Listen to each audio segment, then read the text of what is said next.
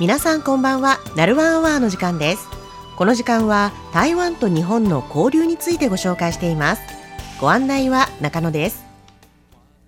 昨日3月13日日本の対台湾窓口機関である日本台湾交流協会の台北事務所文化ホールにて台湾の高校生を対象とした台湾高校生私の未来日本語スピーチコンテストが行われました。台湾では日本語学習者も多く、学校や企業など様々な団体が日本語スピーチコンテストを行っていますが、これまで交流協会主催の日本語スピーチコンテストというのは聞いたことがありませんでした。今回どのような経緯で行われることになったのか、また、なぜ私の未来というテーマにしたのか、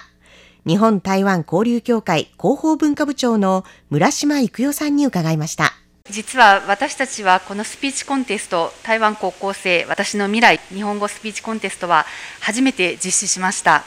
というのはあの通常コロナがない状況であれば私たちは毎年20人ぐらいのですね台湾の高校生を1年間台湾の高校は休学して日本の高校に留学してもらうという高校生留学事業というのをやっていました。ただしこの2020年にコロナが始まってからその時留学していた高校生は4ヶ月切り上げてですね、え、帰らざるを得なかったと。でそして2年間その後も実施できていません。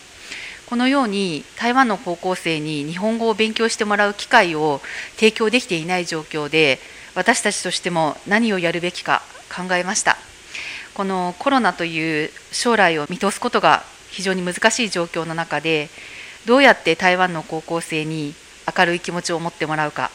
日本語の勉強を続けてもらうか未来の目標を描いてもらうかそう考えた結果この私の未来をテーマにスピーチコンテストをやることを考えつきました今日半年間の準備を経て本選が実現しました今回は116人の応募があったそうで、まずは音声による一次審査が行われ、22人が次の審査へ。二次審査はオンラインで行われ、そこから選ばれた12人が今回の本戦へと進みました。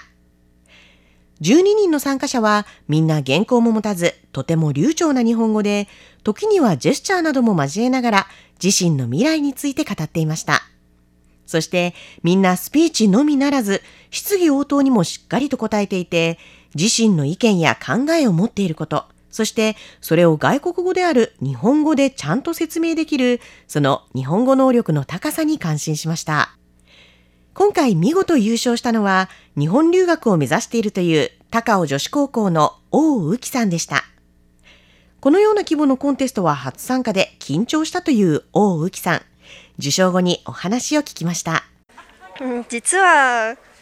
私は中学校の時からほとんど日本語教室に通っていませんので同じ同い年の日本語学習者たちはどういうレベルかどんなふうに日本語を勉強しているのか全く分かりません。だから今回のスピーチコンテストで自分と同じ年や年下の人たちがこんなに上手に日本語で話したのを見てまあ、驚きました。予想外の実力だったのですごく緊張しちゃいました。ですからいろいろ準備してどうしても1位を取りたかったです。そして今回のスピーチコンテストで優勝になって本当に嬉しいです。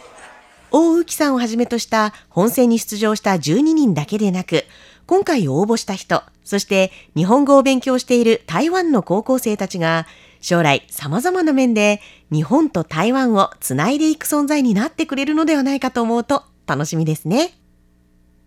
今回の本戦の模様は世界中から見られるように交流協会の Facebook ページで生配信されていましたが、交流協会では近くこのコンテストの模様をショートビデオにして見てもらえるようにする予定とのことです。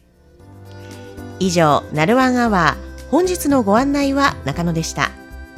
お聞きの放送は台湾国際放送です。